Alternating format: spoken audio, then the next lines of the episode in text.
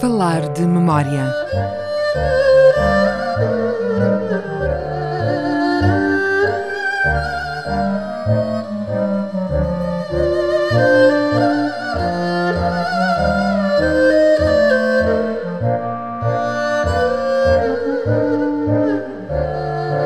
Viva, sejam bem-vindos. Falar de memória sempre com João Guedes. Meu nome é Hugo Pinto. Regressamos hoje ao tema da integração regional. Falámos dele na última edição, acerca da abertura da ponte do Delta que liga Macau, Zhuhai e Hong Kong. É uma infraestrutura enquadrada num plano mais vasto, delineado por Pequim, para assimilar finalmente as duas regiões administrativas especiais, Macau e Hong Kong. É um plano conhecido como a Grande Baía Guangdong Hong Kong Macau. Surgiu pela primeira vez, assim designado, em 2015, num documento da Comissão Nacional para o Desenvolvimento e Reforma e no ano seguinte, em 2016, teve honras de inclusão no então 13º Plano Quinquenal do Governo Central Chinês. Mas a verdade é que com a chamada Grande Baía se procura dar outro nome algo que já existe há muito e que era conhecido também há muito como o Delta do Rio das Perlas, ou em inglês o também chamado Canton Delta, João. Exatamente, e de maneira que eu diria que é a regeneração de uma era e, portanto, fazer o adjornamento dessa época que, que, que tu acabaste de dizer, portanto, muito antiga.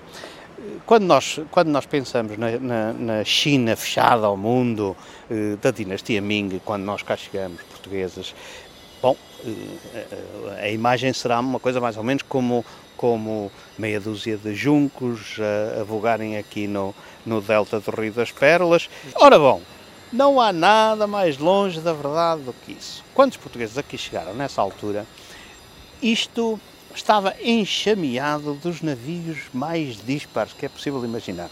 Do sul vinham os navios da Insulíndia, de toda aquela região, de Malaca, que era a grande cidade que negociava com, com a China. Tinha uma forte presença nesse comércio. Fortíssima, não é? mesmo com o fim das aventuras do almirante Xiongó, toda a atividade que existia antes permaneceu aqui no delta do Rio das Pérolas, portanto que agora deixou de ser delta e passa a ser Bahia, como tu disseste. Que é o que é um erro eu acho que da sim. geografia, até porque isto não é nenhuma baía, é Exato. um delta. Exato, é um delta. E de maneira Uma foz que... em delta, portanto. Bom, eu não faço ideia, também ainda não me preocupei em saber de onde é que veio essa expressão de, de, de Bahia, eh, mas pronto, Veio de corresponderá... Pequim, é um plano político, Exato. Bom, é um nome. Pequim é continental e de maneira que provavelmente, enfim, as coisas políticas são políticas e de maneira Já, que não já vale agora, pena a propósito desta coisa conceito. dos nomes, o próprio Rio das Pérolas, que hoje é, é assim no plural, mas era conhecido em muitas fontes históricas, encontra-se o nome Rio da Pérola. Exatamente, o, o- o- o- nós dizemos... Exato. Nós dizemos erradamente Rio das Pérolas, porque de facto era o Rio da Pérola ou Rio Pérola.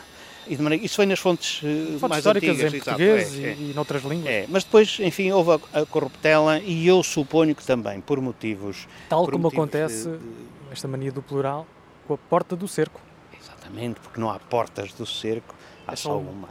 e nunca houve mais do que uma, porque Isso é aquilo uma era... um- parte a propósito de nomes, Exatamente, e de maneira como que... eles vão transmutando ao longo do tempo. Era aquilo era um istmo tão reduzido que só permitia aquela ponte, aquela porta, não não não permitia nada, eh, eh, mais nada. De maneira que, aliás, o, o istmo das portas da, da porta do cerco eh, foi foi o primeiro a ter reconstruído em Macau, quando Macau deixou de ser ilha. Passou a ter o istmozinho da, da, da porta do cerco. Porquê? Para garantir o, o comércio mais rápido entre a China e Macau, que era o que existia em toda esta região do delta do Rio das Pérolas.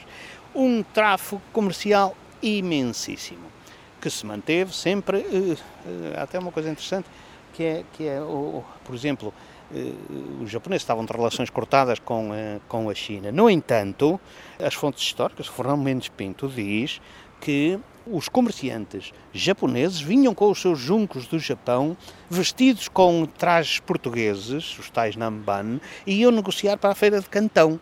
De maneira que isto aqui era um tráfego imenso. E tudo isso se manteve ao longo de séculos, portanto, século XVI, século XVII, século XVIII.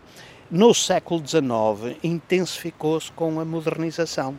E de maneira, de tal modo, que, por exemplo, já no início do século XX, havia até companhias de navios de Macau. O Barão de Cercal, autor da, do Palácio da, da Praia Grande, era o dono de uma das grandes companhias, Macau Steamship Co., que faziam eh, o, o, transporte de passageiros e mercadorias em todo o delta do Rio das Perlas. Portanto, depois, mais tarde, eh, no século XX, por exemplo, a outro nível dos serviços, nós vemos Silva Mendes, advogado, um homem que sabe chinês e aprende chinês. E porquê é que ele aprende chinês? Não aprende chinês por estar em Macau. Ele aprende chinês porque pode advogar em Cantão. Ele vai para os tribunais de Cantão, tem os seus clientes em Cantão. Portanto, toda esta região estava completamente integrada, para além da integração que, que, que, foi feita no século XIX, que foi os funcionários públicos aqui de Macau, que passaram para Hong Kong quando Hong Kong foi fundada.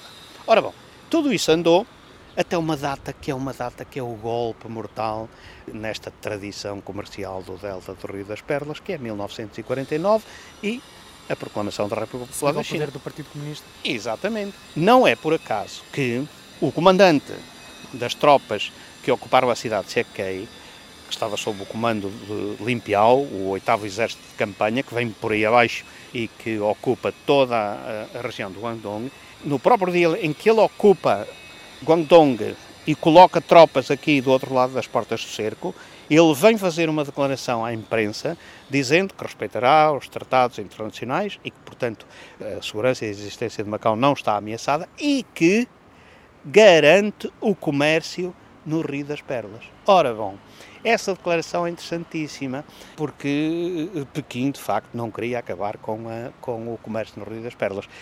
Mas o que é certo é que acabou por uma razão muito simples, porque ao fazer as, as nacionalizações eh, de tudo, do comércio também, acabou com esse tráfego, que era um tráfego livre, ao longo de todo este delta, e portanto dá-se um interregno de muitos anos, até 1979, quando aparece então Deng Xiaoping, com a, a abertura ao exterior e o recomeço muito lento das redes comerciais, económicas, financeiras que existiam ao longo destes pontos todos, porque não é só Hong Kong e Macau e Cantão que existem aqui, são uma série de dezenas de cidades de, de, de variedíssimas dimensões que existem ao longo deste, deste triângulo eh, e que mantêm esse comércio que agora está outra vez a ser retomado depois desse ato de 1949.